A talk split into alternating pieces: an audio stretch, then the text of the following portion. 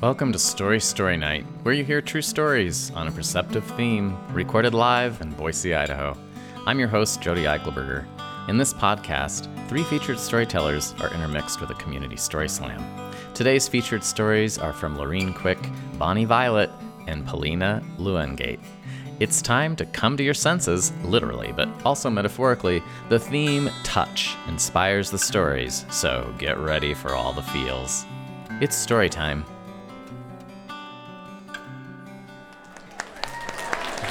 Hot Club Les Bois, ladies and gentlemen.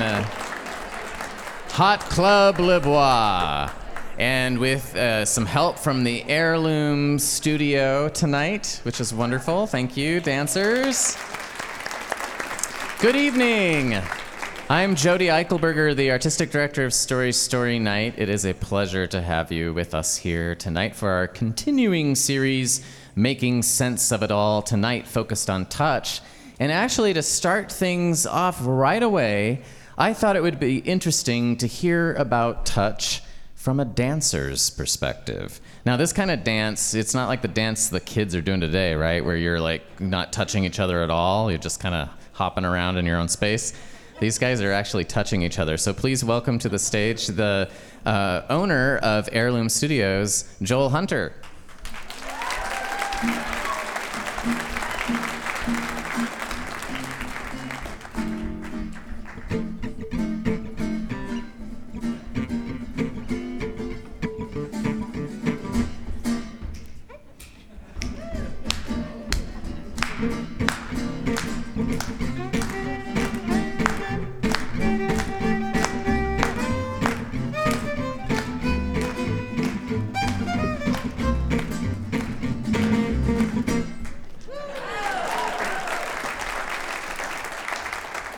guys are awesome. I love the Moody Jews. Let's hear it up for the Moody Jews.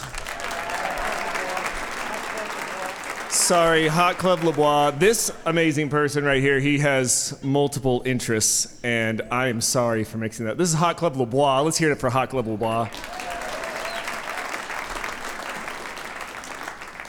Uh, also, uh, my amazing friends slash people who have learned from me. Let's hear it up for them who came out to support me. And I am so nervous. I've never done anything like this ever in my life. Um, so I guess uh, we have to figure out how I got here, right? That's the plan. Also, I, I am a dance instructor, so any interaction you could have with me makes me feel more comfortable. This is basically the culmination of every mini story I've ever given all of my students over here um, in one kind of uh, amalgamation, if you will. So I'm going to treat you guys like uh, like you're my students in a dance class. Does that sound cool? Oh, I already feel better already. okay, here we go. So, um, my story as becoming a dancer is is rather uneventful, but maybe it's just because I'm telling it. So, it kind of starts with uh, my mom, and as as often great stories do. Um, my mother uh, she she's the type of woman who was born Lutheran and decided to be LDS to be rebellious.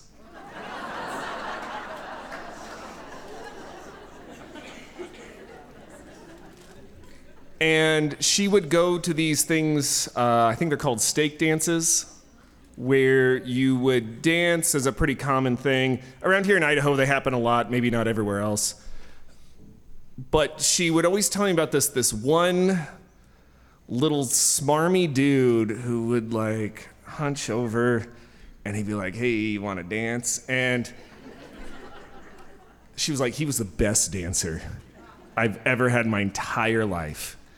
And she told tiny little Joel, which is my name, if you didn't get it. My name's Joel. And she would tell little bobbleheaded Joel, who was basically like a lollipop build. I was this huge bobblehead with huge dimples and this tiny little body. I mean, if you like nudged me a little bit, I'd fall right over. That was sort of the, the look that you, I, I see pictures of me as a ring bearer, and that's, it's just like, oh no, he's gonna fall over. So she told me, she was like, Joel, you better learn to dance. I'm in kindergarten. I'm, I'm, I'm running away from girls trying to smooch me. This is, this is the caliber of, of where I was at as a kindergartner. And so this was impressed upon me multiple, multiple times. Now, to get a, a perspective of the other half of my parentage, uh, my dad, uh, he was from uh, probably like double redneck, if that's a thing. You know, like like redneck on redneck, and then you get a synergy, and then you got like triple red. I don't know how it worked. But as you can imagine, there was a bit of a dichotomy in my life, like whether I should play football or whether I should do anything else. And uh, the only thing I could catch a football with was probably my bobblehead, is about how good I was at sports. So um, things, things went along as they do. My parents got divorced. As you can imagine, it's not really a match made in heaven. So uh, I get to middle school. Uh, and in middle school, um, I remember I got, a, I, I got a girlfriend at that time, as much as that means for a middle schooler, right?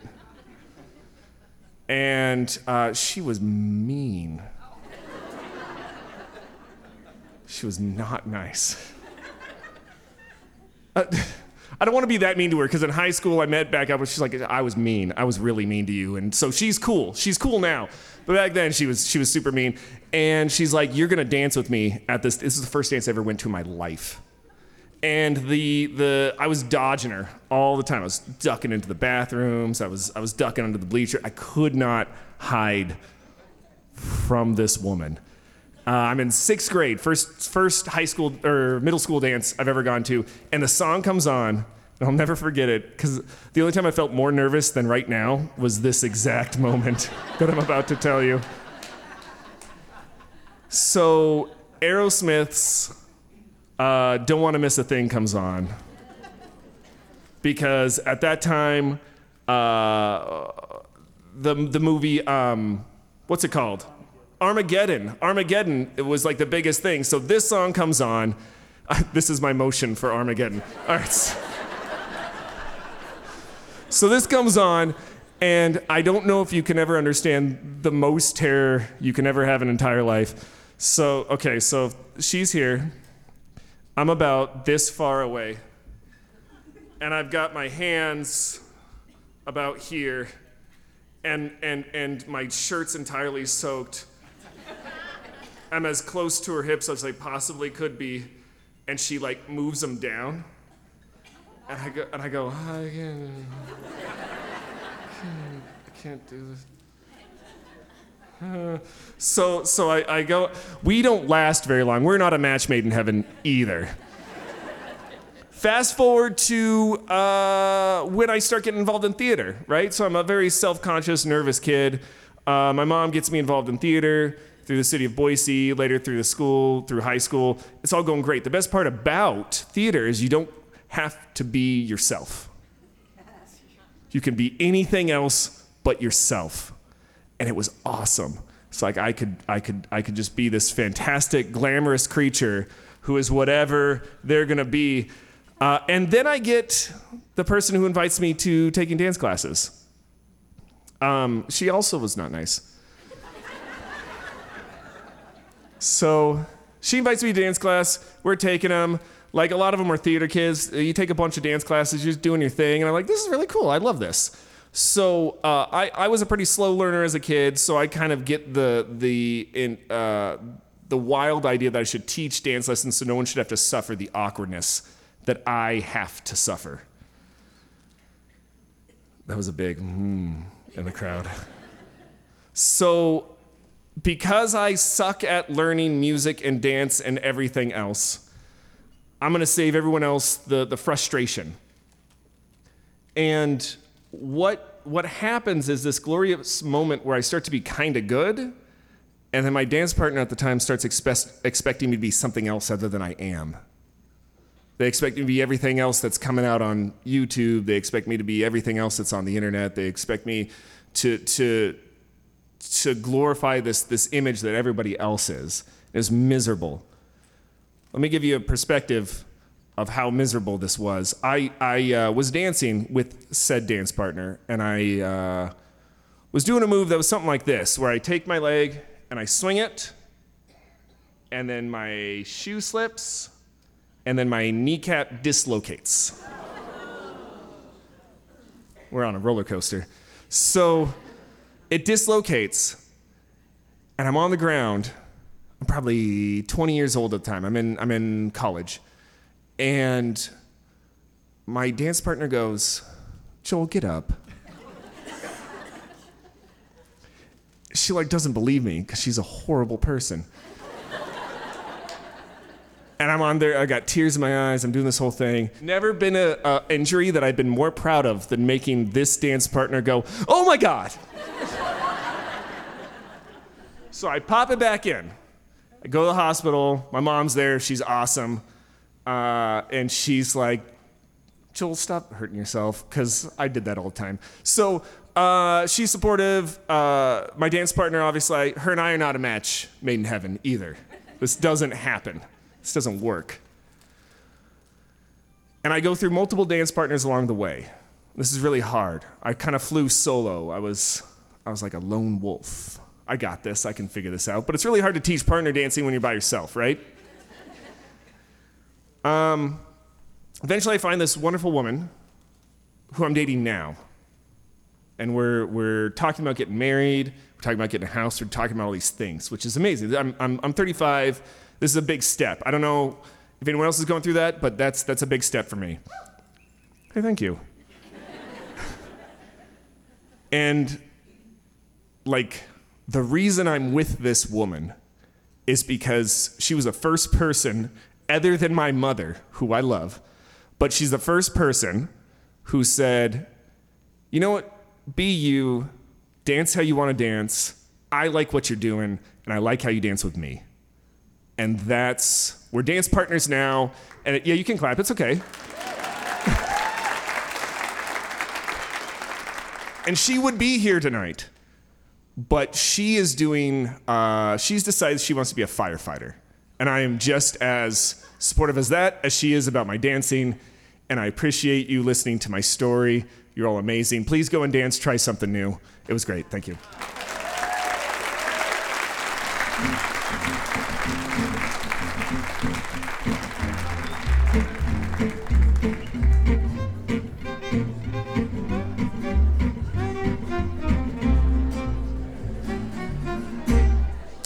also want to recognize our interpreter this evening, Lavona Andrew.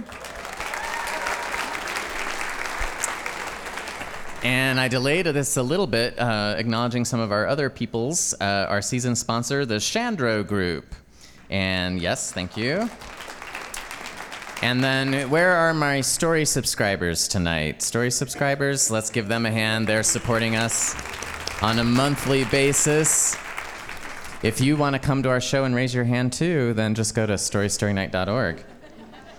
And then we have a show sponsor tonight, um, but I'll take this moment just to mention that we have not gotten any more show sponsors for this season. So if you know a small business or a person who might be interested in being a show sponsor for the next show and for the April show, uh, please direct them our way. But tonight, we're very happy to have back a show sponsor who has been with us many times, Apple Plumbing and Bath.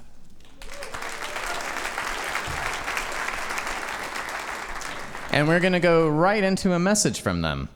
Apple Plumbing and Bath is locally owned bathroom remodel and plumbing service company. We can complete a partial or full bathroom remodel as well as resolve any plumbing issues you may have with your house, I think. Yeah. All right. Who are there? Do we have people here with us tonight that are here for the first time? Haven't been to Story Story Night before? Oh, wow, that's cool. Nice. Okay. So let me just share with you a little bit about the structure of the show. We have three curated storytellers who I'm going to invite up on stage in just a moment. And what we do that's quite odd in terms of the world of storytelling shows, evenings, is we intermix those curated stories with story slammers. And this is you. And you can become a story slammer simply by visiting our story booth right over here, writing your name on a little ticket, and you drop it in tonight. It really is a hat. Uh, there's been a mutiny at the story booth tonight. So they're using, uh, actually, Ben's hat is the receptacle this evening. And then you'll have five minutes to share a story inspired by the theme touch. Um, gen- we do consider ourselves PG 13. We have kind of a family audience, so keep that in mind. And also keep in mind that it should be your story, not you telling someone else's story. And I will just add, because it's been a problem in the past, that the name that you put on the ticket should also be your name. yeah. So tonight we are focused on the uh, theme of touch. And it's kind of fitting that I just read this message from Apple Plumbing and Bath because one of the touch stories that I thought of was a time that I was performing at an international festival in South Korea. And uh, we started in Seoul, Korea, but then we went out to Chuncheon, which I'm not entirely sure where that is. And we started at this campus that, you know, had the dorm rooms and a you know communal bathroom down the hallway and everything. But one of there were three of us in our show and one of the women in the show was like it's too loud here. I can't i'm not going to be able to perform. I can't rest. There's just so much noise. Can, is there anywhere else we could stay? So we only stayed there one night and they took put us into a little minivan the next morning and we brought our luggage and we got in the van and we started driving and the buildings disappeared and we turned onto this windy dirt road and started driving down this dirt road through all these trees. And at this point, the two of us that were kind of okay at the at the college campus were like, "Krista, what have you done to us? Where where are we going?" We were in the middle of an orchard, and this uh, person who grew peaches, I think, uh, also had like three little units uh, there that people could stay at in the middle of this orchard. Uh, so we got in there, and one of the things I discovered very quickly is there was no hot water. And the, the South Koreans didn't understand why I would want hot water in July, because uh, it was very hot outside. But I just, I, I just can't do it. I can't stand the feeling of cold water on my body.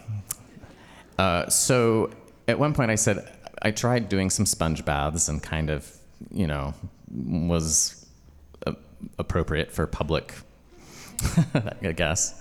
Uh, but I said, you know, I really, really would like to have some hot water. And they said, fine, we'll take you to a bath. And I was like, oh, okay.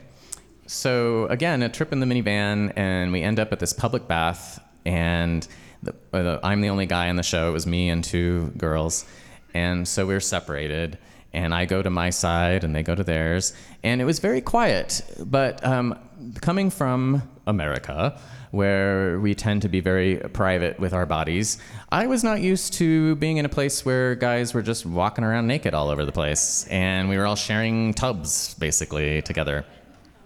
So I, I, uh, it was pretty quiet. I got into this tub, and there was only one other older gentleman who was about, you know, 10 feet away, so it was pretty big. And I was happy. I finally got in my hot water. It felt great. And then he's looking at me. And I kind of looked at him and I looked away. And then I looked back and he's a little closer. And he's looking at me. And I kind of smiled and he smiled a little bit. And then he starts doing this hand gesture of like, come over here. And I'm kind of like, I'm good. Uh, I mean, I'm all for international exchanges and everything, but I'm pretty happy in my little section of hot water right over here.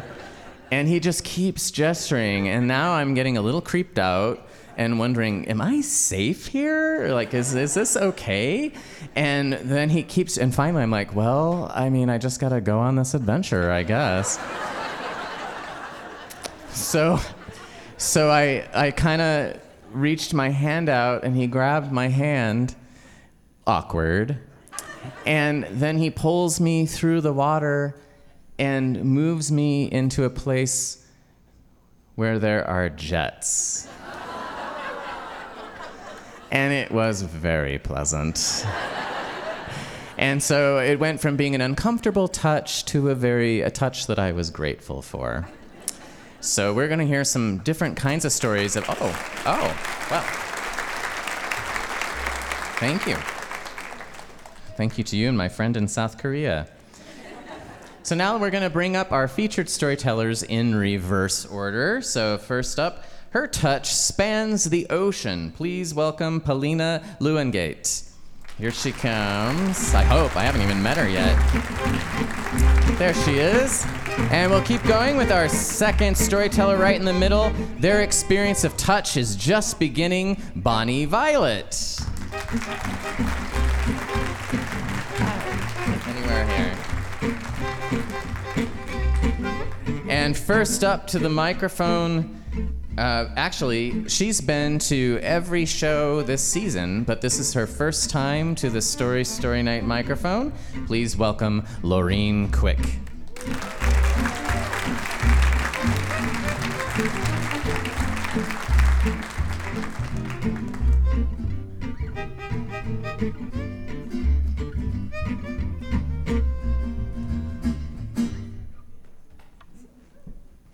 Good evening, good evening, everyone. We are connected together by touch. We touch each other each morning when we awake and greet the day and each other.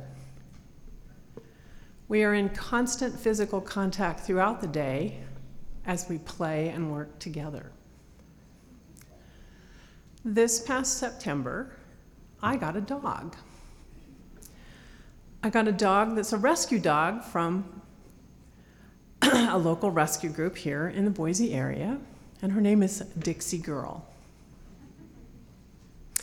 In the few short months that Dixie has been in my life, she has literally and figuratively transformed and changed my life.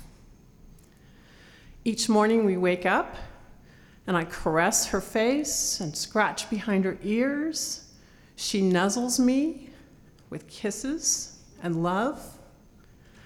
And at the end of our morning wake up ritual, she rolls over on her back expectantly, and I rub her belly to her heart's content. And then we rise from the bed and begin our day. During the day, we touch as we play and we work together. One of the biggest parts of that is we train.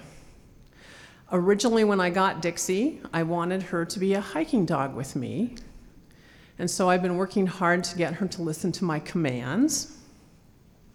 But she's done or become more than just a hiking companion to me. She's become a part of my family. She's become a part of a team that I belong to. She's given me a sense of belonging. She's given me great love one of the commands I'm teaching her is the touch command. I don't know if you're familiar with it, but I hold out my hand like so, and I say the word touch. And her job is then to run to my hand and put her nose in the palm of my hand. I use that command as a way to call her back to me on the trail, but also eventually I want that to be the way she greets other humans that enter into her life, as opposed to the jumping all over you and knocking you down method that she currently uses. At the end of the night, after dinner, we sit on the couch together. She typically lays her head in my lap and we digest our food together. And then when we go to bed, she crawls in and lays against my legs and my feet, offering me both warmth and comfort. It is an amazing way to spend the day together with my new teammate, my new friend, my new love. She's also helped me appreciate what it feels like to connect to another being. Last July, before I got Dixie, my oldest daughter got married. We went out to Stanley for a week and celebrated the union of her and her husband. And we also celebrated the love and support of family that have uh, surrounded them and helped them grow and mature into the couple that they are. It was an incredible week of celebration, but it was also challenging. Challenging because I was a single woman, and in fact, I was the single mother of the bride. It felt uncomfortable and sometimes painful for me because at weddings, of course, what are we celebrating? Couplehood. It was almost like I was in that movie. You, you know the one, Groundhog's Day, where Bill Murray plays that character who keeps repeating over and over again, Groundhog's Day. Well, for me, I got seven delightful days of repeating Single Awareness Day. when I got home from the wedding, I did what any modern woman would do I signed up for a dating app. I put myself out there with a profile, I hit that live button, and I waited to see what was going to happen. Sure enough, over the course of a few weeks, I was introduced to about 35, 45 different men who had expressed interest in meeting me, connecting with me. Out of that, I scanned it down or scaled it down to about five, five that I thought would be kind of a match for me. Started engaging in chat online with them. And out of that, three of them didn't seem to want to meet at all. They just wanted to keep talking. Two of them, however, did agree to meet with me. The first one canceled on me as I was driving down to meet him at the sandbar on a hot August afternoon for drinks on the Boise River. The next one, though, showed up. We met for coffee and we had a delightful conversation. And I think at the end of that, we shook hands politely and, and agreed to meet again, this time for a hike. We met progressively over the course of the next several weeks for different hikes throughout the Treasure Valley. And at each hike, we would meet up in the parking lot of the trailhead we had chosen, and we would embrace, and that felt good. We hiked, we walked, we sweated, and then we would arrive back at the parking lot, and it was time to say that awkward goodbye. And whenever we did, he would reach over and kind of tap me gently on the shoulder, like so, and thank me for a wonderful hike. It felt a little weird, but okay. However, I've taken CPR classes. And I don't know if you know this, but when you're in a CPR class, they really stress that when you encounter someone that you think is unconscious, you're supposed to tap them on the shoulder and ask them if they're okay. So I kept waiting for that question, but it never came. And eventually the relationship fizzled out. I, I think we were hoping that a, a spark would ignite, but nothing really ever did. But what was important about that relationship, about that date, or those dates, was that for the first time in 16 years, I actually had a date. I had actually gone out with someone.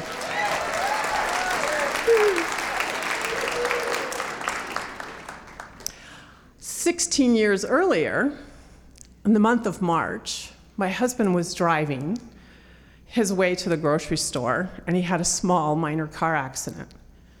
He got out to, I assume, survey the damage to the car and fell and hit his head on the sidewalk.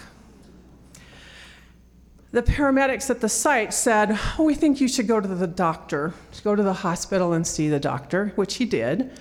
I met him at the hospital, and the doctor said, We'd like to keep you overnight for observation. That night, I got a phone call about two in the morning saying that his brain had swollen and that they needed to operate in order to relieve the pressure. The next morning, I went to the hospital and discovered that during the operation, he had gone into a coma. They had put him on a respirator to help him breathe, and he never woke up. He lasted about a week on life support, and then finally he passed away. Suddenly, I was a widow, a single woman alone, with two teenage daughters.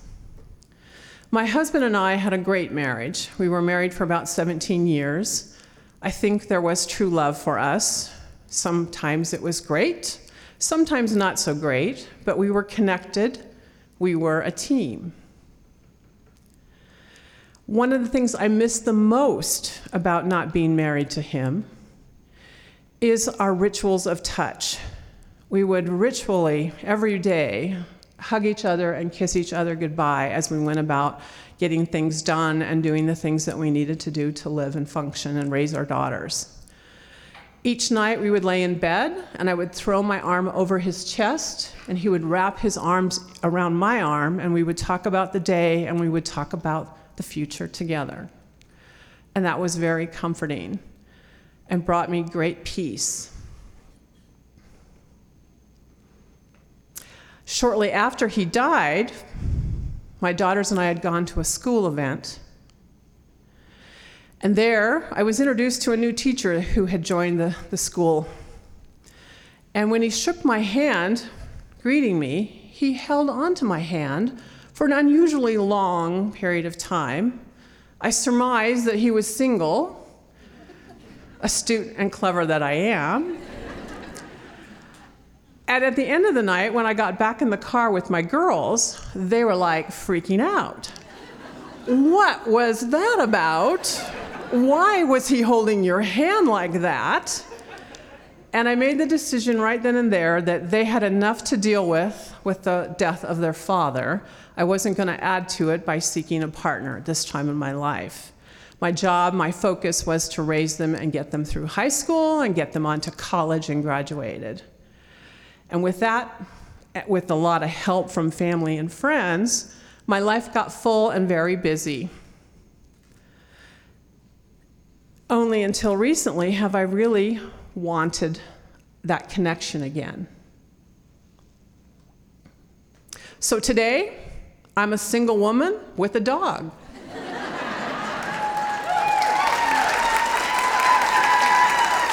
And I'm, I'm here to tell you that not so long ago, when I was in my late 20s, I was also a single woman, feeling much the way I feel today, wishing for a partner, wishing for connection.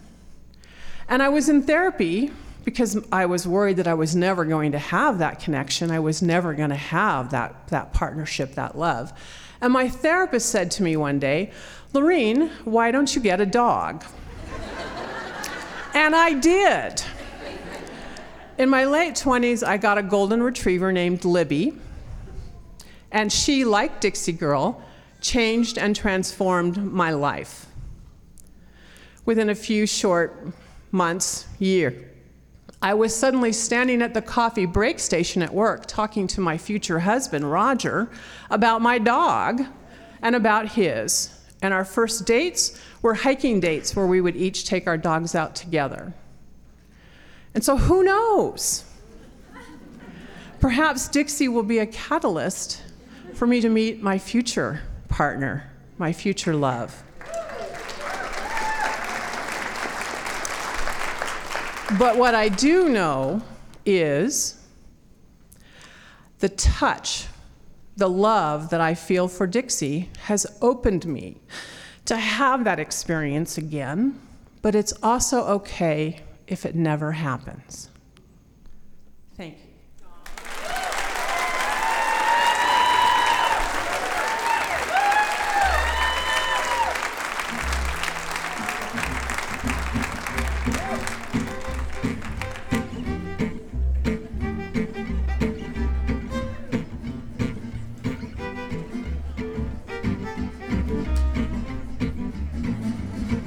And I want to acknowledge our uh, tag team interpreter there. That was Sierra McIver. Thank you, Sierra.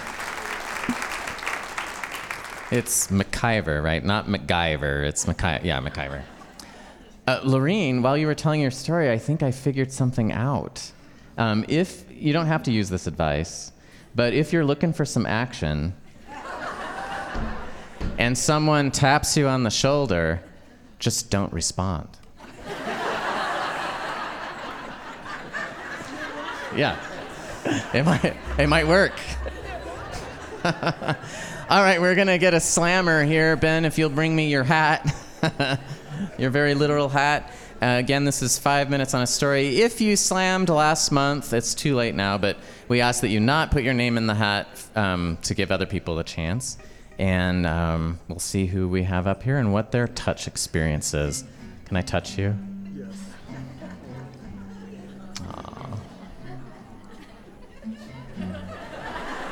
I guess we're off to the baths. All right. Coming up here, I believe I recognize this name as a story subscriber. It's Robin Dahl. Robin.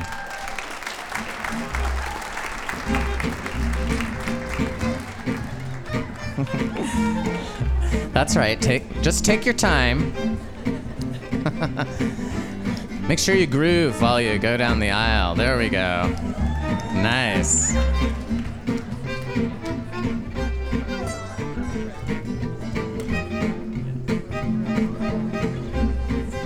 Hi, Robin. Is this your first time sharing? First time, not only sharing a story, but it's that's scary. Yeah. Well, if you just look into that. great. Thank you.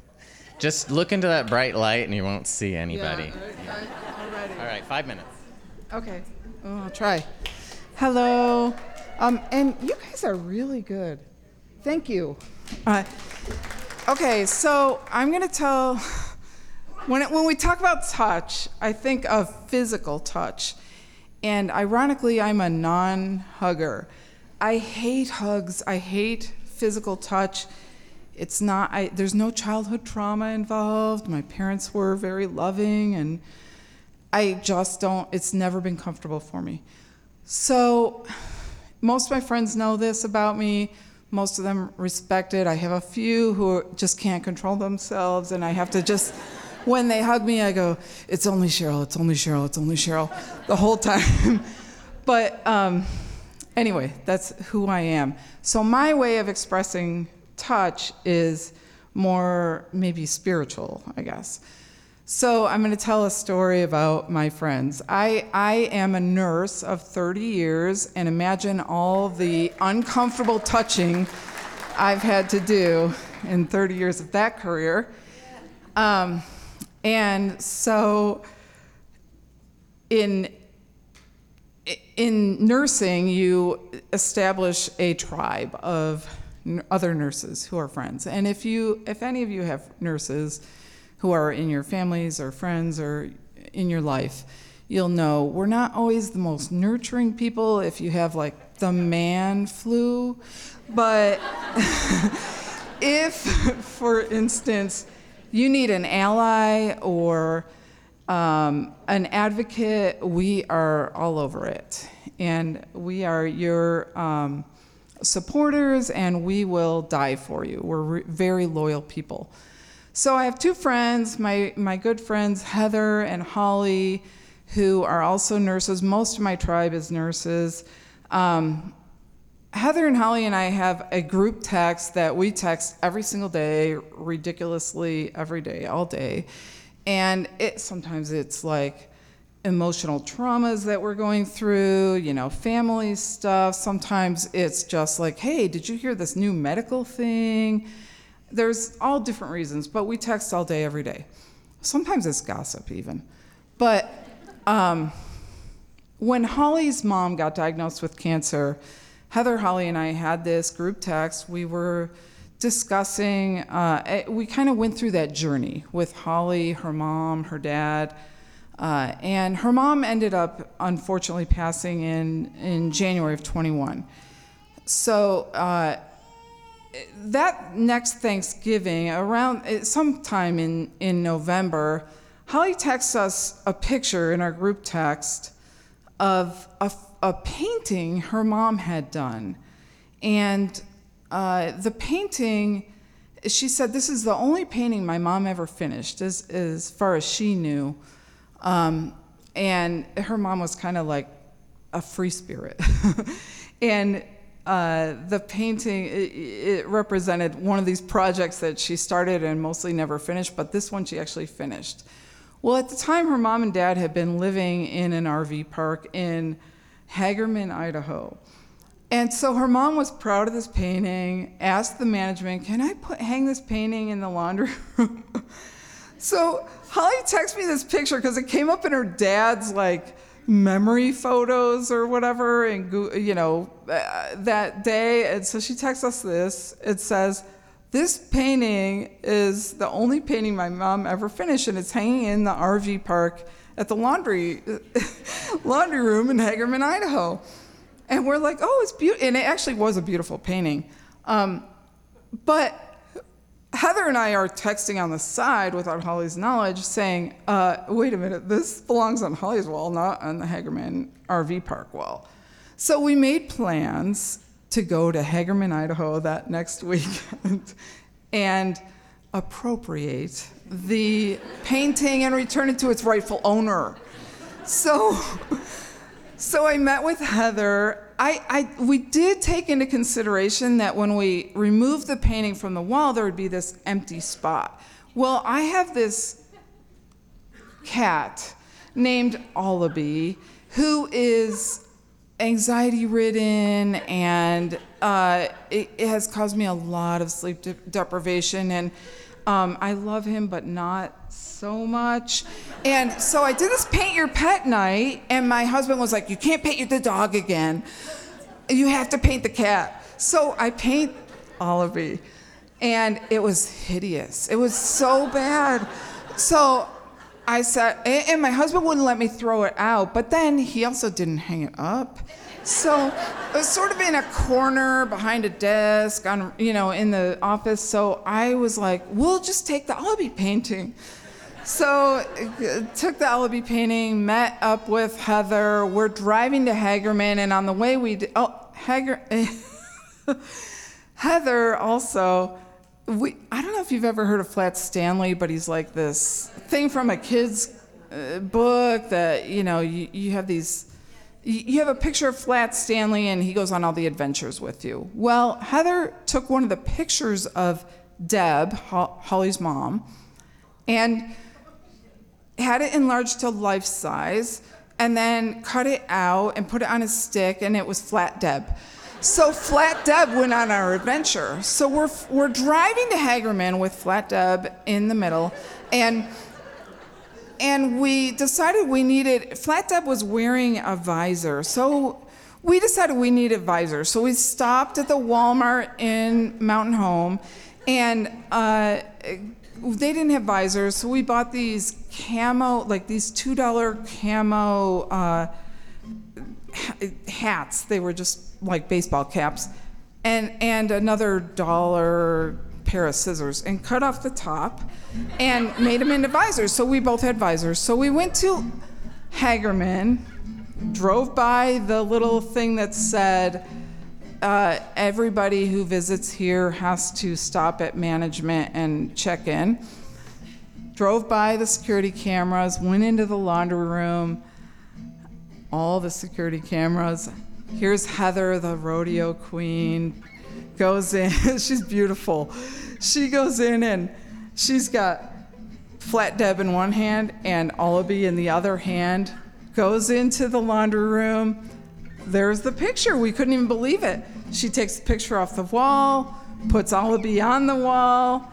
We leave, kind of wave to the cameras, go out into the car, drive home, deliver the picture to, to Holly.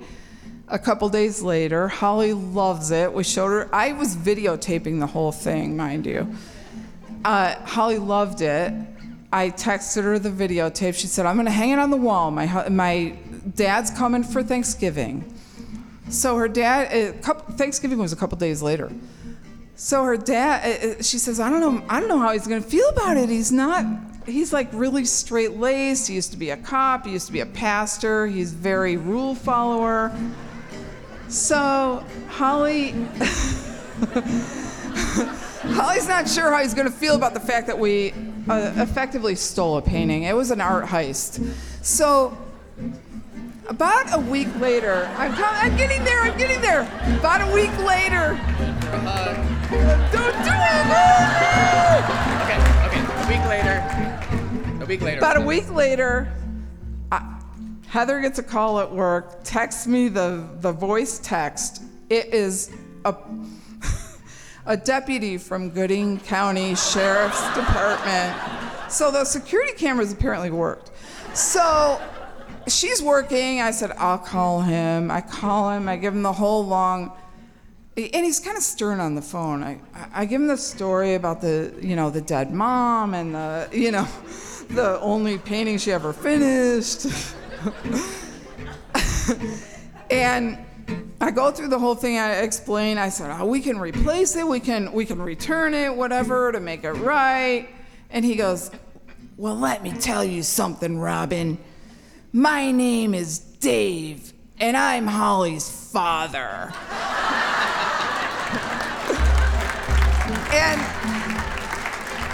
in the end, I realized, first of all, Mr. Rule Follower was absolutely willing to break a few rules and impersonate an officer. And secondly, in the end, that was my version of a hug to my friend Holly because I feel like that painting touches more people on her wall than it ever could have touched on the RV laundry room wall. And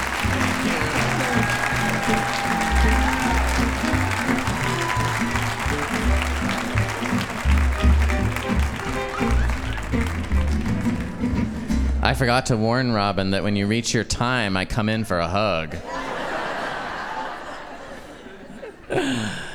oh, that painting sounds beautiful.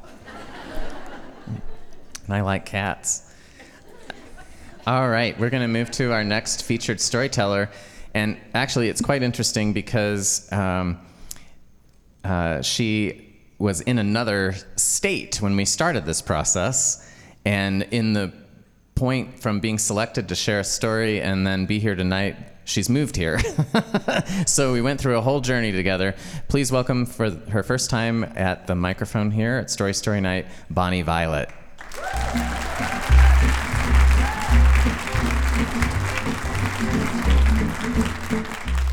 Hello. Say hello back. See how easy that was? Okay, I feel good. All right, so um, I don't really have a lot of experience with touch. Prior to recently, I, I wouldn't have said that. You know, I would say that I have experienced a lot of touch, a lot of really deep, intense, hard, bad, not so pleasant touch, painful touch. Um, touch, you know, that was just, like I said, intense. It was intense. Did I say that? um, and uh, and um, I uh, I've come to you know um, you know how like every year we make uh, New Year's resolutions, and um, for the last decade I've listed affection. Um, if that kind of gives you a sense, my my experience with touch is a lot more deeper than say like a soft, affectionate touch. Uh, when I was five years old, I um, I witnessed probably one of the most um, intense uh, physical touches um, uh, a child of a child. Um, my I was with a, a kid, and uh, I wanted the toy that he was playing with, and um, and and and uh, I'm like trying to and basically he um, he ended up getting hurt um, by an adult because we were fighting. And um, I, like, touch ceased to exist in that moment. I, I lost, I don't remember that. I don't have memories of it. I don't remember that it happened. And I don't remember anything that happened prior to that.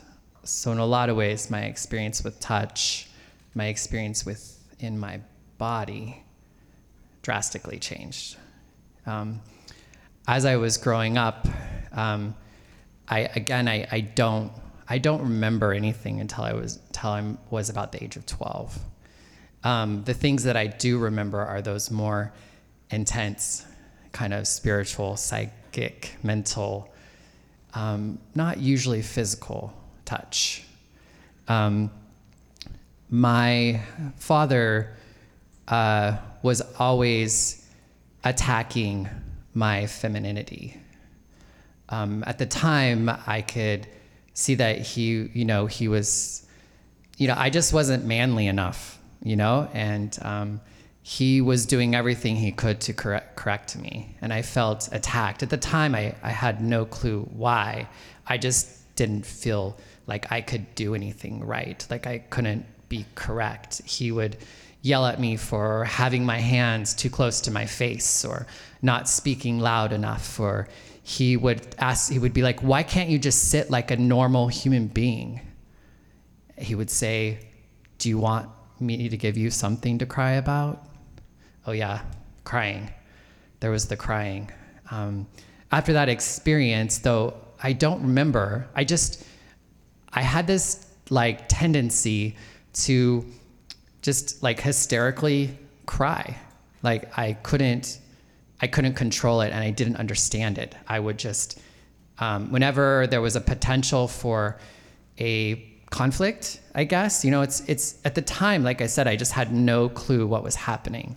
All i knew is that i was all of a sudden full of fear and i would just cry. And as a person who was, you know, being raised as a boy, crying was just not okay and it would just make my dad even more upset, which would just make me more upset. And like it would happen everywhere. You know, like I would cry at school, I would cry on the playground, I would play, cry in the classroom, and I cried a lot at home. And because I didn't I, I didn't remember this thing that had happened to me, I just I was just really confused. And eventually it kind of turned into shame and um, a really kind of deep pain that I just couldn't quite fix. You know, um, I um, I had this crying problem or situation up until like my mid twenties, um, and I I didn't even my parents didn't even tell me until my mid twenties what had actually happened. Um, after that, after that experience, I actually stopped speaking. Um, my parents didn't think I was ever going to speak again. I was mute for a good time of my childhood. They can't tell me when or how long or what. They just said it was a pretty good amount of time. Um, but again, I, I, just don't, I don't remember this. And um, I, yeah, I'm getting into my head a little bit, but just being human a little bit. But when I, um, I, uh, so so yeah, so that was kind of my experience with touch. And um, a little later, um, you know, like how sometimes you don't, like you just don't know what you don't know. And uh, touch, I, I came to understand touch in a new way. I remember it was about seven weeks, um, seven weeks in, and uh, I had to go in and get some blood work done. Um, and I went in to, to get it done, and um, I had I don't I still don't even know how I did it, but somehow I like bumped my nipple with my elbow, and it hurt really bad. And I tried not to wince or like make it noticeable so the phlebotomist would know what had just happened. And in my mind, I was just thinking, what the like. What did you do, girl? Like, what is going on with like? Why does it hurt?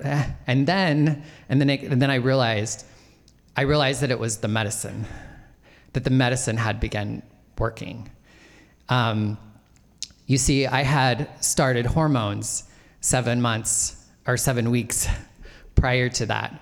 And they had, and I, to be honest with you, when I started hormones, I, I didn't, I wasn't sure I wanted the physical changes, which might seem odd for what you might know about people like me.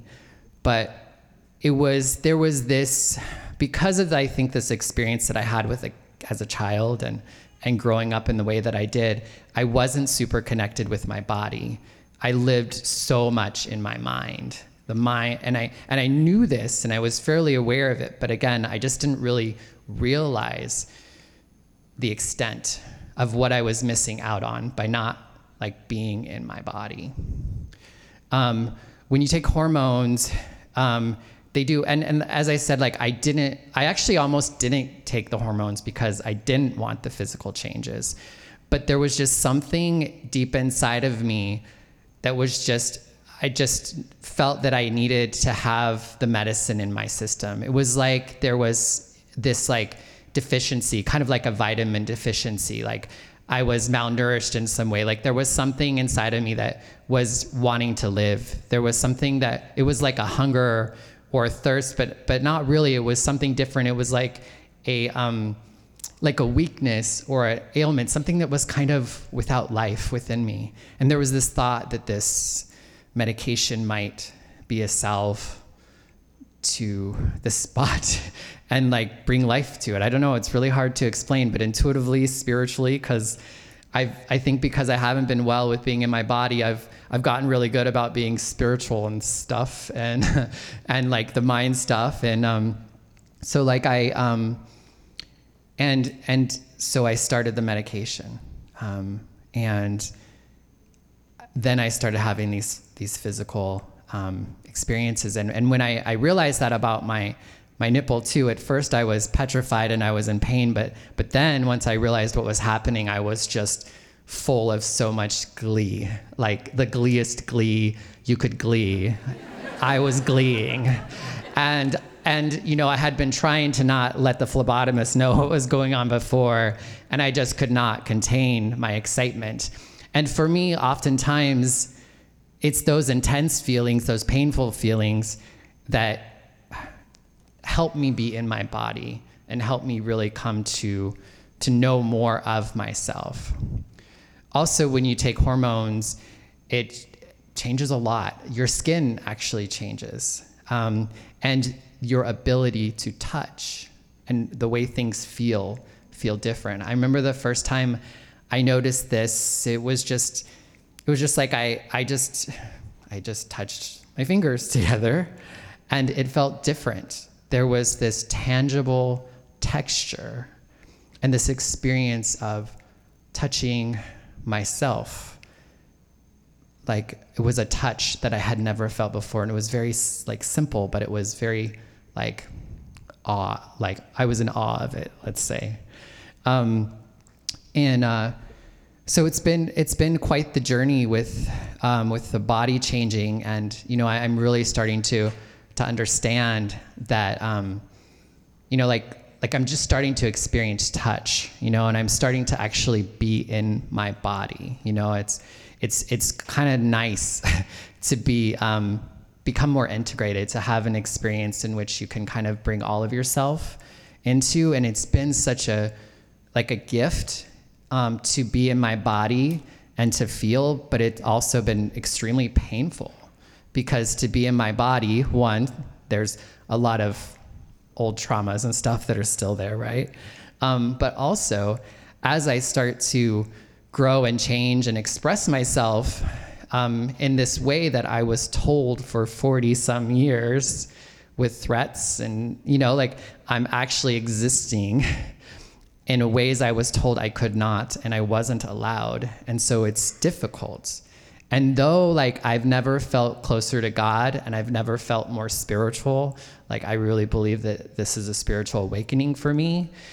Um, it's hard to be here, like in the world. You know, I'm excited about these expressions and I'm excited about these changes, but I'm not excited about how you are going to respond to it. And maybe not you all, but like the world as a whole. It's a very scary place for a person like me. And now that I'm actually in my body and I can feel that stuff, it's been really intense. Um, but I'm, but I, and again, I'm just super thrilled to have the opportunity to be able to, to, to be finally at this point in my life, you know, really being able to embody myself. Um, thank you.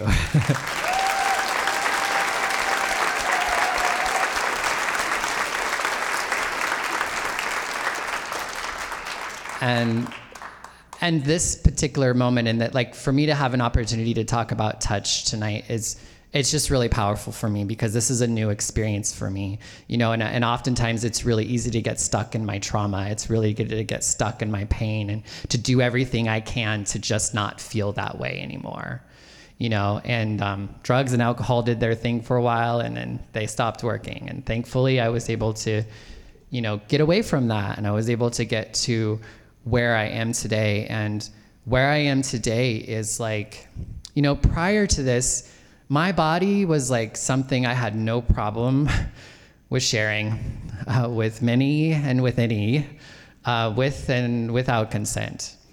Um, I, I have this appreciation. I have this, I've always had this honor, this respect. I always knew my body was sacred, but I lacked the ability to do anything about it. Like I lacked the ability to to act as if I knew that to be true. Um, and I'm super excited that like you know I'm two years being on hormones, which is just one part of this physical embodiment and transition for me. And there's just so much more that I'm excited and scared and petrified about because it's like a whole new frontier and a whole new world for me to begin to experience and you know it's it's it's um I I've I really um am in my head a little bit. I just want to be candid with you. It all sounded really good when I wrote it down, and um, and uh, it's it's still something I'm really processing. It's something that I'm still really coming to understand, and I really want to. I want it to like end on the spot of like how much joy and excitement that I have for like going on a date, you know, or um, just just really experiencing touch with my family again. You know, maybe one day they'll let me hang out with them again. You know, like maybe, and that's whew, that's kind of the complicated stuff. You know what I mean? It's like it's the touch that you want to have, and it's the touch that I'm excited about, but it's also the touch that I'm petrified. I spent 40 some years running from it, you know? Um, I'm so grateful to have this opportunity and um, to be able to begin to form and give words to and to speak out loud uh, what my experience is. I've come to understand that things become more tangible um, and I can begin to hear my like hear my story differently. And it changes it. It just changes it. Um, and through that change you know it leaves me with excitement and the lack of words to say but i haven't had a lot of experience with touch. But boy i mean girl i'm ready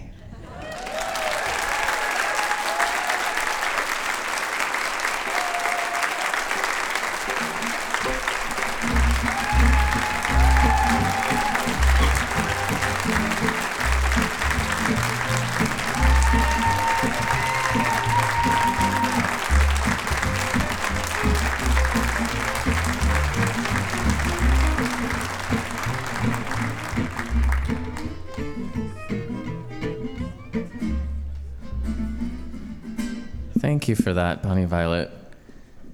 And I think um, you really summed up a big part of what storytelling can be, what we hope it will be, what we hope it is for everyone who shares. Uh, this is a very, um, a phrase I use, a hey nani nani thing to do.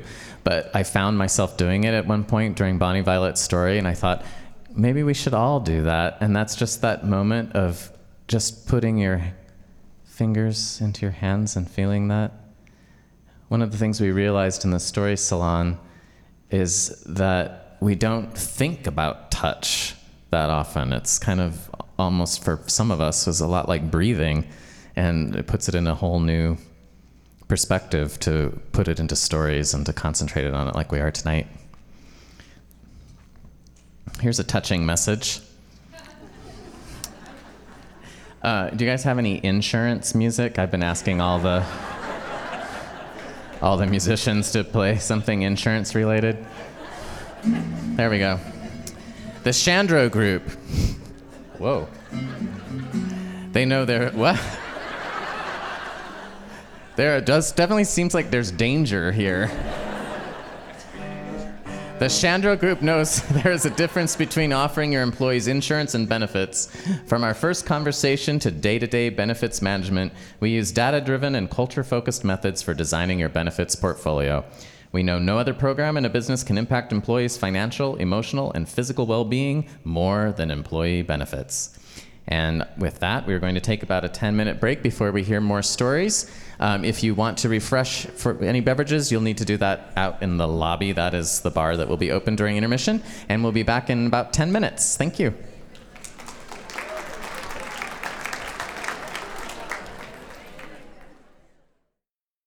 Thank you, Hot Club Les Bois.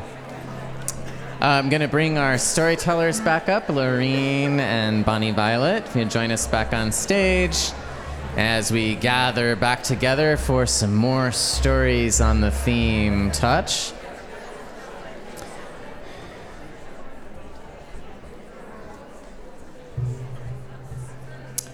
And this is one of uh, so our last show was hearing and it's the first time that we had interpreters for the deaf and hard of hearing um, for our show and we loved it so much that we asked the board hey can we do this for the whole rest of our season at least and they were like yes let's make that commitment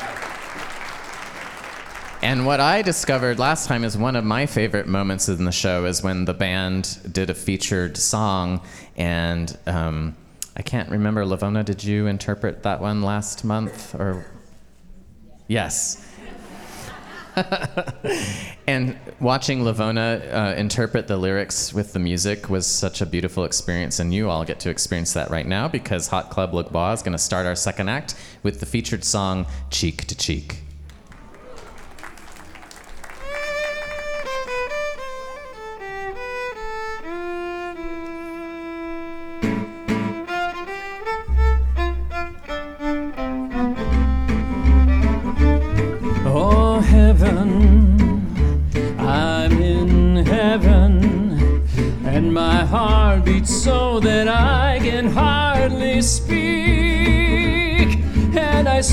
Find the happiness I see when we're out together dancing cheek to cheek. Oh, heaven, I'm in heaven and the cares that hung around me through the week seem to vanish like a gambler's lucky streak when we're out together dancing cheek to cheek. Oh, I'd like to climb a mountain and reach that highest peak. But it doesn't thrill me half as much as dancing cheek to cheek. I love to go out fishing in the river or a creek. But I don't enjoy it half as much as dancing cheek to cheek. Oh, mama, dance with me. I want my arms about you, my charms about you will carry me. Oh, heaven, I'm in heaven, and my heart beats so that I can hardly speak. And I seem to find the happiness I seek when we're out together dancing cheek to cheek.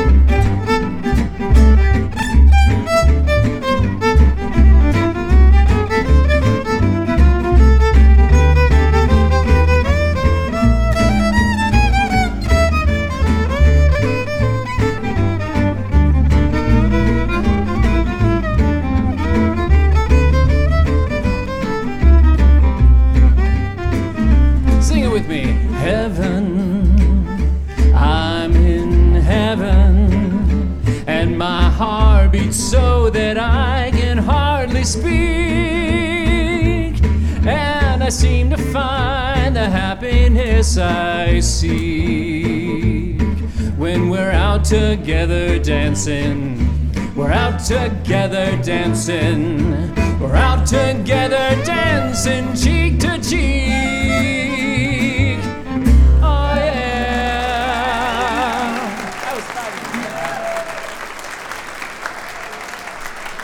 Thank you. Thank you, Hot Club Les Bois. Um, I felt like I, fig- I figured out fishing, I think. Fishing, yeah. But will you show us cheek to cheek again? No?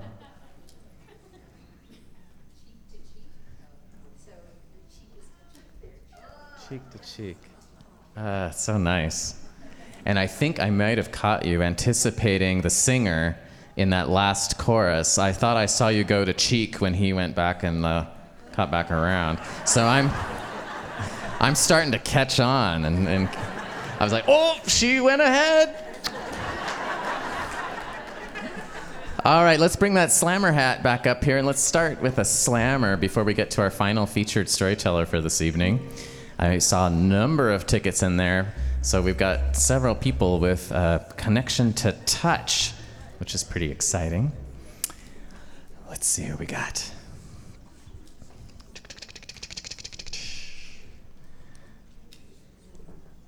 All right, this person has a great last name for this theme. Please welcome Jonathan Payne.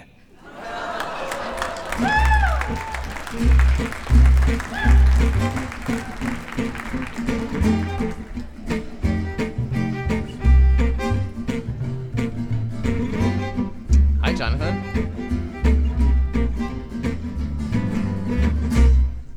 Wow. I used to never win drawings, and recently it's been coming up more and more, so I guess. Uh, it's actually happening. Okay. Um, I want to start this, and I'm going to try to be quick, but how many people here are cat people? Very good, very good. How many people don't like cats? Ah, ah. I'm going to make an effort to convert you. So, this would have been, oh, God, like six years ago, five years ago. I was working, some of you might know it, uh, the animal shelter in McCall, Idaho, McPaws. Um, and I worked cleaning the cat kennels. And so part of what I did was there was an intake room where cats were sort of quarantined until they could be ready to be moved in with the rest of the cats. And when cats were in there, I'd have to go and clean that. So one day I come in, do my sweep, check in, there's a there's a little cat in the quarantine or the intake room. So I know I gotta go in and clean that. And I go in and I get a closer look at this cat. He's a little brown and gray tabby. Um, and so he is curled up in the bed, looking very mopey, and not really active at all. So I think to myself, okay, I'll open this up and start cleaning around him. And I'm like, okay, he's not moving at all. He seems pretty comfortable. So I'm going to turn around and I go to grab some other paper towels or something. Turn back around, cat's gone. um, and there is a curtained off section of the intake room where they keep some extra food, litter, things like that. And it goes into some, uh, there, there's some overhanging vents.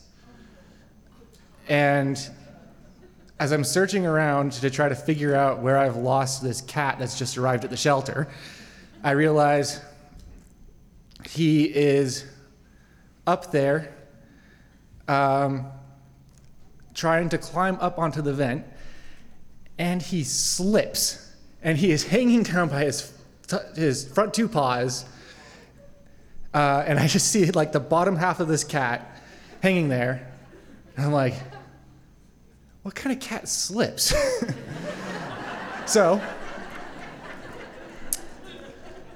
the first time I touched my cat was not fun for him because I had to grab him and pull him down from this vent, hold him as he kind of twisted and turned, and put him back in his kennel where he was supposed to stay. And he went quickly back to moping. Uh, now, he did not do well in the shelter. Yeah, so he he hit a nerve with me. I wasn't in the best place at the time, and I felt like this cat also wasn't in the best place at his time. This, he'd been brought in with a couple other cats from a house that had to surrender their cats, um, and so I was like, maybe I can get him to feel better about being in the shelter. I tried bringing him into the playroom with one of the cats he'd been brought in with. That cat didn't like him. I tried bringing him in the playroom with one of the friendlier cats I knew in there. That cat didn't like him. He was having a bad time. So, the next significant time I can think of uh, touching my cat was um, bringing him into the playroom and just letting him lay in my lap. And he was still very sad and not active, but he would lay in my lap. And you know how cats make biscuits? He would do that on my leg with very long, untrimmed claws. and I think that speaks to something that I've experienced since then. And in this case, it was touch, but I think it applies to many things. Sometimes people are going to inadvertently cause you some pain or trouble as they're trying to express their own pain and trouble. And that's what he was doing. He was trying to comfort himself with my help, and I just had to sit there and deal with the claws in my leg because I was in a position where I cared about this cat and I, I wanted to help him out. And someone who noticed that was my mom. I was living with my parents at the time. And so one day after work, uh, I meet her in McCall and she's like, Well, why don't we just go adopt this cat? And so we do. And, and I was quite surprised by that. Um, and we bring him home. And after that, like probably the next most significant uh, touch I've had with this cat is teaching him to give me high fives. And now he does that when I ask. And also when he wants things, he thinks he can just high five for whatever he wants. And so I think it's a, it's a good story of um, he started out needing this touch. And to some extent, I needed it too.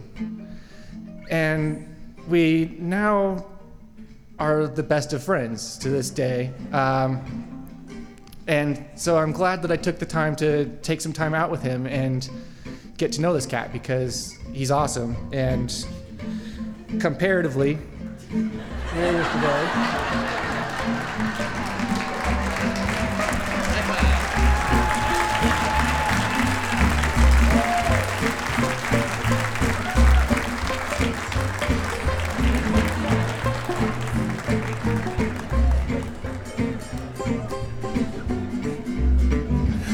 Thank you. One of the first things that touches me in the morning is my cat's tongue on the outside of my eyelid.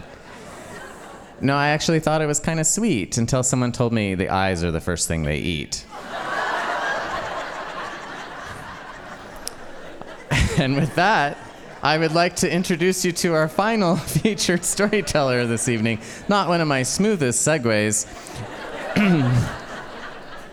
But you know, it's all none of this is written out in advance. It just happens in the moment. So please, please welcome. We're so excited to have here for the first time Palina Louangketh.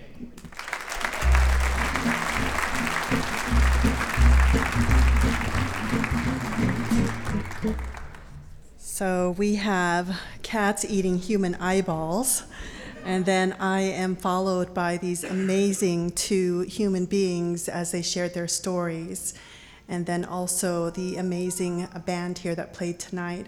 So this is my first time at Story Story Night.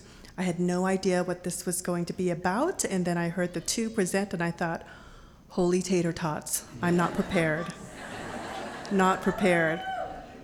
I thought I was going to be presenting in front of an audience of physicians and I was going to lecture, but this is a different ball game here. So here I go. Bear with me. You're probably thinking this is going to be painful. So my platform on Touch tonight is being in touch with who I am and my identity. So I brought with me you're probably thinking that this is a kitchen towel, but it's not. This is a little sarong skirt, the little sarong skirt that I wore out of the refugee camps in 1981 and entered Boise, Idaho in October of 1981.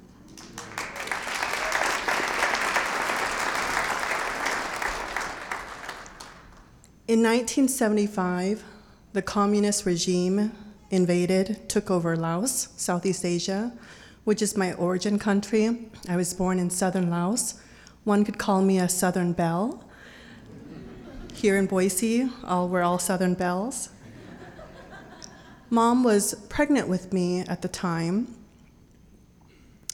and on Sunday, she gave birth. She was holding on to her sarong skirt, clutching it to her waist, holding it tight as she pushed by herself in the middle of the night because my father had already left.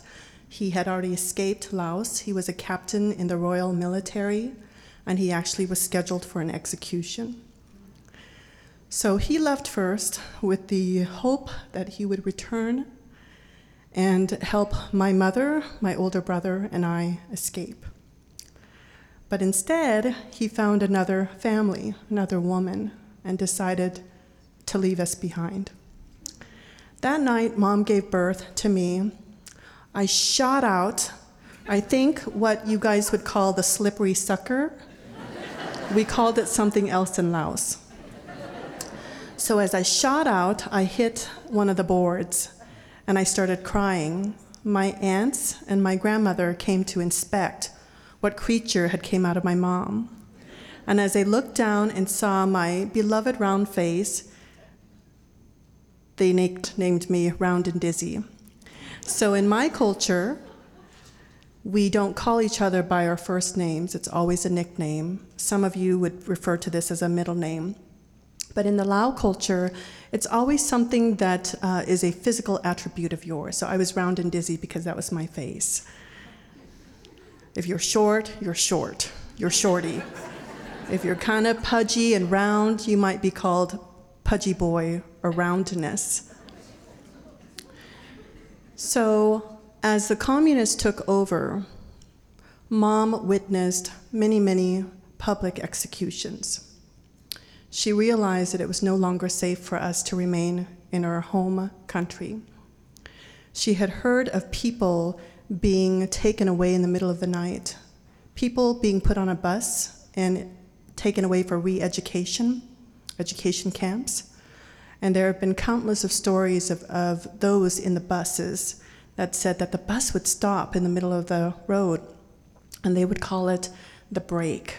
They would escort everybody out of the bus and you would line up with the jungles behind you and they would just spray you with the gun.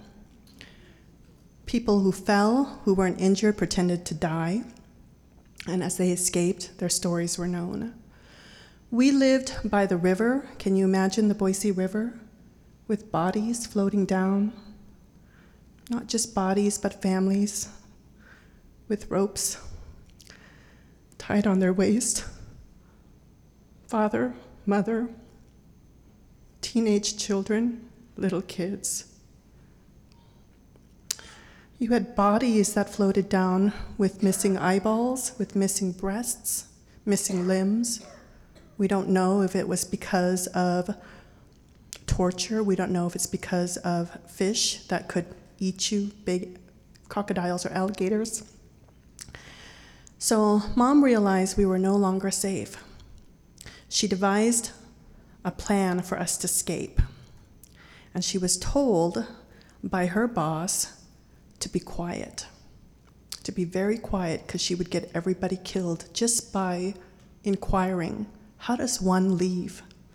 How does one flee one's own country? And one night, he slipped her a little note of where she should go. And it happened. Can you imagine going home tonight and then never coming back? It happened to my family. We had dinner with our extended family. Everybody knew that that was the last night they would ever see us. And so as we left their home, we walked right into the jungles, right into the woods. And we met up with three escape guides, three men, three strangers capable of who knows what. They had knives, like the machete knives. Wait, is a machete a gun or a knife? I think it's a knife. They had guns, and so we left with them a single mom, a little boy, and me, the cutest three year old you would have ever seen. Mom was wearing her Lao skirt. Imagine this for an adult woman in her 20s. I was wearing pants. Mom called me her little boy. Can you imagine why she did that? Can you imagine why one would not want to look pretty during such a scenario, wartime? Mom cut her hair really, really short. Forget the makeup, forget the brushing of the teeth. And she referred to, to me as her little son because she was afraid that along our uncertain journey that those three escape guides might take me, her three year old, and sell me off to slavery or whatever. During our journey, we slept in massacre sites. Most of Asia, Asians in general, are superstitious, so who would dare sleep next to dead bodies? We did that because we believed that the communist would not look for us there. We also climbed up big rose trees, tall rose trees. We climbed up there to sleep in the middle of the day, to hide from the communists, to not be detected. And then we climbed down and journeyed on foot for two and a half weeks. Two and a half weeks, up and down mountains. Mom said we must have climbed three mountains taller than Bogus Basin on foot. We finally got to the Mekong River. As you can see across the river, we saw freedom, Thailand. Now, you all have seen in the news what happens when you cross over to another country illegally. Back then, during that time, men and women were separated, parents and children were separated, men beaten, sometimes beaten to death, women raped, children as well, sold, human trafficked. We were fortunate. Before we crossed the river, mom was so afraid, so afraid. She didn't know what gods to pray to. So she prayed to all the gods. I can clearly remember at my young age seeing mom put sand on her sarong, gathering it up, and then taking a handful of sand and putting it on top of our heads, my brother's and mine, and praying so that the God of the earth could watch over us as we took the treacherous journey across the river in a single file canoe. It was a fallen tree, and they had dug out the insides and turned it into a canoe. And as we got in single file, we rowed and rowed and rowed. And as you can imagine, the Mekong, equivalent to like the Mississippi, it's, it's like the bloodline of Southeast Asia. It's pretty large. The escape guides stopped the boat, they stopped rowing. Mom recalls the dead bodies floating down the river since the communists evaded. She felt that was it. We were all going to die. And they looked at her and they said, Your little son, me, was a burden. We had to carry him up the tree. Coughed a lot because I'm asthmatic. What do you have for us? Mom remembered that my grandmother had sewn jewelry on the inside of our clothes. We didn't have pockets. So she t- flipped over my brother's pant leg and saw a gold ring and gave it to them, and they continued rowing. We finally got to the bank of the Mekong, of the Thailand side, And they said, You're safe now, stay here, someone will come for you in the morning. Clearly, it was a devised plan. So, as we slept, mom was telling me this story years later as we're in the United States. But she said that was the most peaceful rest she has had since our foot journey. When we woke up, we realized we were resting on fresh grave mounds. So, in Southeast Asia, where it's tropical and hot, when you bury people in shallow graves, the gases push the ground up. She felt that perhaps it was the spirits watching over us to protect us. This man comes crawling over one of the mounds and says, You've broken the laws of my country and they're coming after you. They're going to take you and you're never going to see your children again. You have to come with me. He could have been a serial killer for all we knew, but we went because we were so scared. We drove for hours and finally ended up at his home where his wife had been waiting, cooking a meal for us. And he said, Go rest in the bedroom. We'll leave tomorrow morning. 15 minutes later, he comes crashing into the bedroom. He goes, They're on to you. They know you're here. We gotta go. We gotta go. So he piled us in the back of his Toyota pickup, surrounded us with rice bags, and we drove for hours. We came to a stop. There was commotion. And all of a sudden, we're like, oh, ooh. We weren't doing aerobics, I can guarantee you that. They were poking knives and swords, bamboo sticks in to see if anybody was hiding. They, the officials in Thailand. Mom is telling me this story as I was a teenager, and she's laughing hysterically. Meanwhile, I'm just stone faced trying to hold it in, trying to hold in my tears. How can a woman who has gone through that be so strong? I remember mom telling me this story, and she was wearing her Lao sarong skirt. Meanwhile, she's playing with it and telling me this story.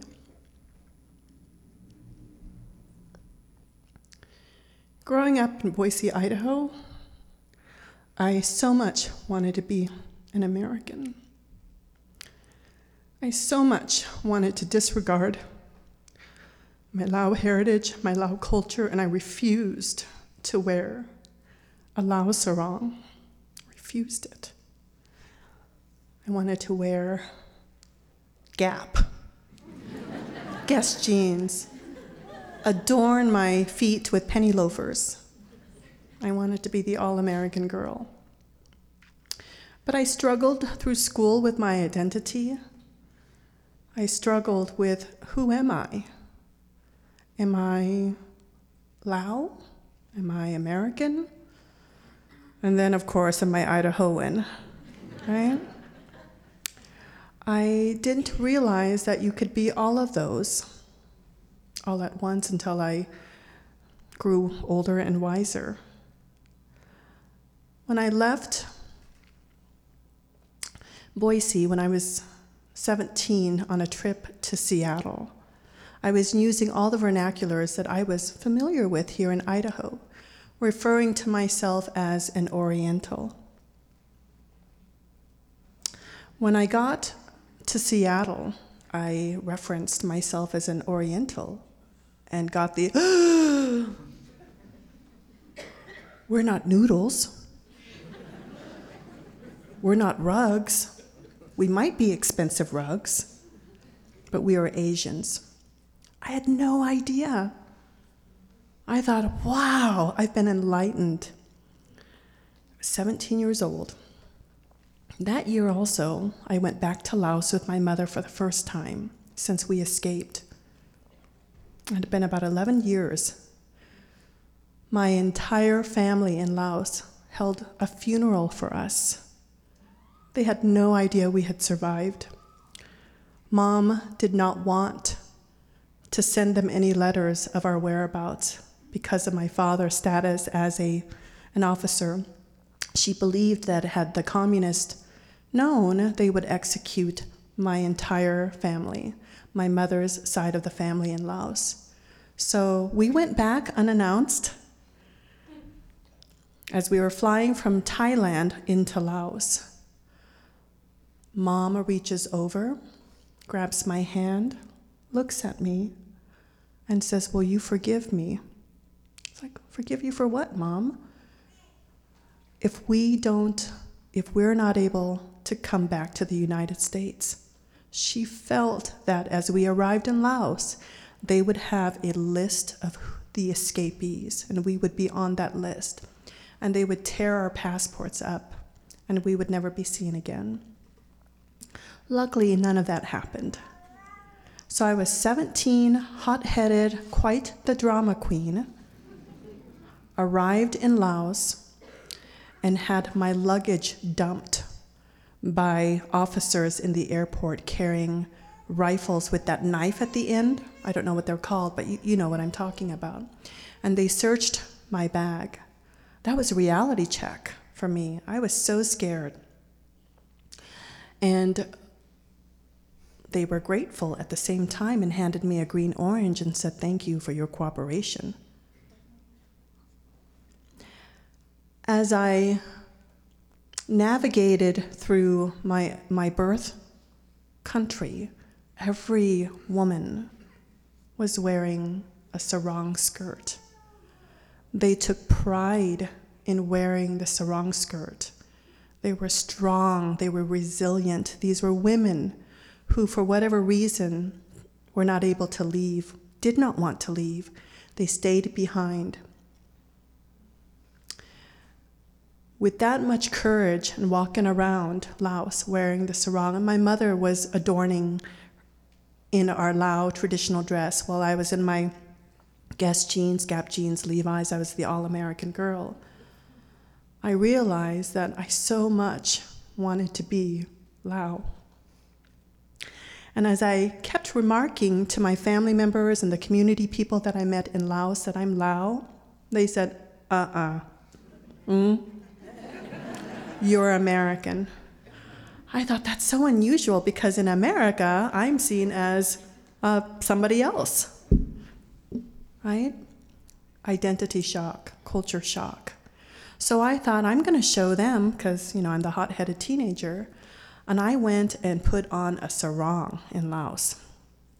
I didn't realize there was an art and a skill that you needed to put on a sarong. Luckily, I had shorts on underneath, as you can see where this was going. I had no idea of the amount of creepy crawlers and creatures all over the lizards, the little gecko lizards, they're everywhere. Well, the kids knew that I was scared of the lizards. So one little sneaky kid grabbed it from a banana plant, looked at me, and went, rah, rah. And I just went, rah, and screamed and ran. And I did cartwheels like you couldn't believe it because I was tripping over the sarong that started to unravel and come off of me. I don't think the Lao people saw ever saw a woman with such long legs. So I realized that I need to get my act together. Am I Lao? Right? How do I embrace my culture? How do I identify and define who I am in a modern Western world? And then there's Idaho again, right? I want you to know there's a distinction the world and Idaho.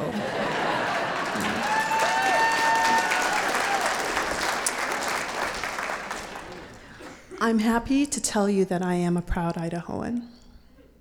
I love Idaho. It is because of Idahoans that I have the life that I have. When we arrived in Boise, Idaho in October of 1981, we arrived through five different churches. They had sponsored us. I went to five different churches with my family for five years, 8 to 5 p.m. every Sunday. Please don't invite me to attend church with you. Please. I beg of you. Idaho love, I beg of you. It is like going to meetings nonstop. Finally, my mother made a decision to say, okay, we're only going to go to one church. I mean, I've been to all the churches, even the church down the road with the tambourine and the snake. Bling! So, luckily, it ended after five years. So, as I got older, I started to identify as Lao American. Not Lao, not American, not Idahoan, but Lao American. And then I started to realize uh uh-uh, uh, i am American Lao. Right? So when I put on, not this little skirt, because this couldn't even fit over my, my thigh, I don't think, not anymore. But when I wear my modern Lao skirt, I feel very well connected.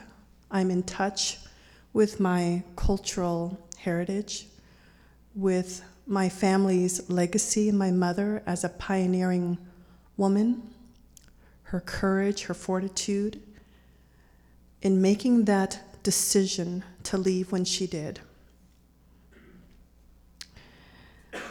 As I got older and wiser and realized that I can maybe make a difference, who knows, I was invited back to the Idaho Lao community to serve as the advisor to my own community, the Idaho Lao community. Fast forward a couple of years, and the work that I did with the Idaho Museum of International Diaspora, diaspora defined as the involuntary displacement of peoples from their origin homelands. And you're probably looking at me like, yes, you're a diaspora. But guess what? You are the offspring of diasporas from Europe if that's where your ancestors came from. So I was invited to go meet with the permanent Lao ambassador to the United Nations back in November of 2021. I thought, how am I going to, what am I going to look like? Am I Lao? Am I American? Lao American, American Lao, or am I Idahoan? I decided to be Lao and Idahoan. So I got dressed up in my Lao skirt with a suit, and I went and met with His Excellency Ambassador Anouparb. And we had such a wonderful conversation that he invited me to join him with his entourage for dinner at his residence, which was the niece's President Abraham Lincoln's niece's house. That's where he stayed at. And I got back into my, my sarong skirt and I went there and met them. And I felt so proud, so proud to be connected and grounded to my cultural roots, but also so proud and so whole being an Idahoan.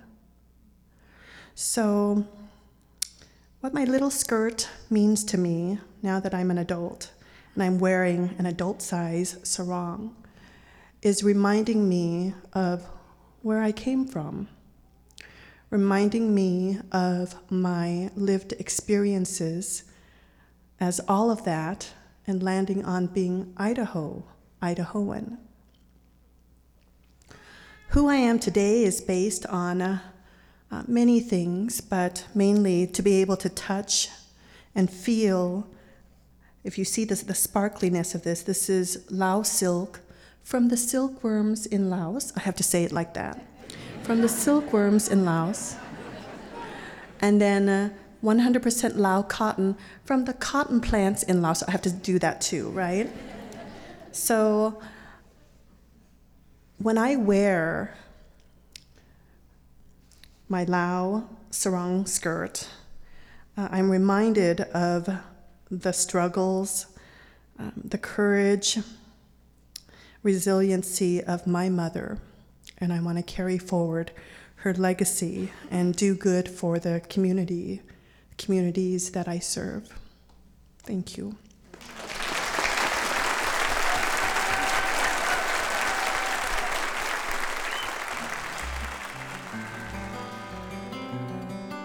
Thank you for listening. If you'd like to see the storytellers in addition to hearing them, this entire show is available on the Story Story Night YouTube channel. Support this podcast by texting StoryPod to 44321. Story Story Night is funded in part by the Idaho Commission on the Arts and the National Endowment for the Arts. Thank you to our media sponsor, Radio Boise, and our season sponsor, the Chandro Group. Podcast production is by Stephen Baldessari. Our theme song was composed by Dan Costello. You can rate and review this show on Apple Podcasts. Please subscribe to Story Story Night on Apple Podcasts, Stitcher, or wherever you download your podcast. Have a story? Call the Storyline at 208 917 1970 and leave a message, or click the Stories tab on our website. Find out how to participate in our live show at storystorynight.org or visit us on Facebook. I'm Jodi Eichelberger. Thanks for being a part of our story.